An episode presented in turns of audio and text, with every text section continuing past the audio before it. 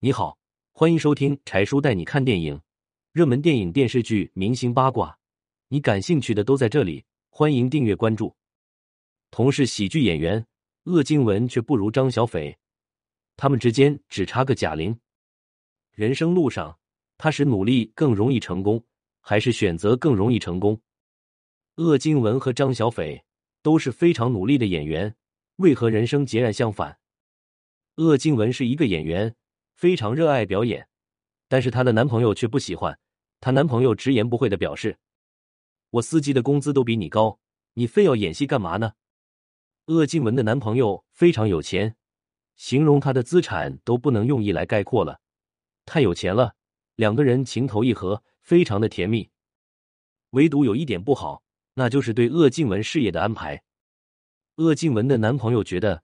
鄂静文根本不需要努力，他完全有能力养活鄂靖文，但他就是搞不懂鄂靖文为什么宁愿演三百块一场的话剧，也不愿老老实实在他身边小鸟依人。鄂靖文也明确的表示，自己虽然现在还不火，但只要努力总能出头的，所以说什么都不肯放弃表演这条路。俩人就这样分手了。沉浸在话剧表演的鄂靖文，阴差阳错的被挖掘出喜剧天赋。从而改行当起了喜剧演员。巧的是，周星驰看中了鄂靖文的喜剧天赋，力邀他出演《新喜剧之王》，能跟周星驰合作，那是多少女明星做梦都想不到的事。鄂靖文一口答应，但是这个选择却做错了。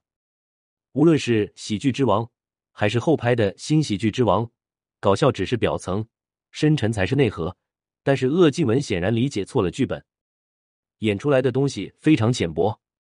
王晶在看完《新喜剧之王》后也感叹：定位错了，选角也错了。网友对《新喜剧之王》的评价很低，连带鄂靖文的口碑也跟着翻车。因为一次错误的选择，他这么久的努力全白费了。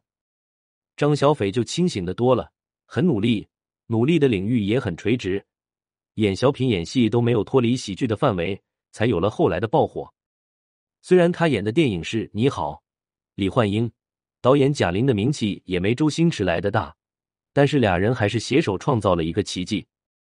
你觉得人生路上努力更重要，还是灵活的选择更重要呢？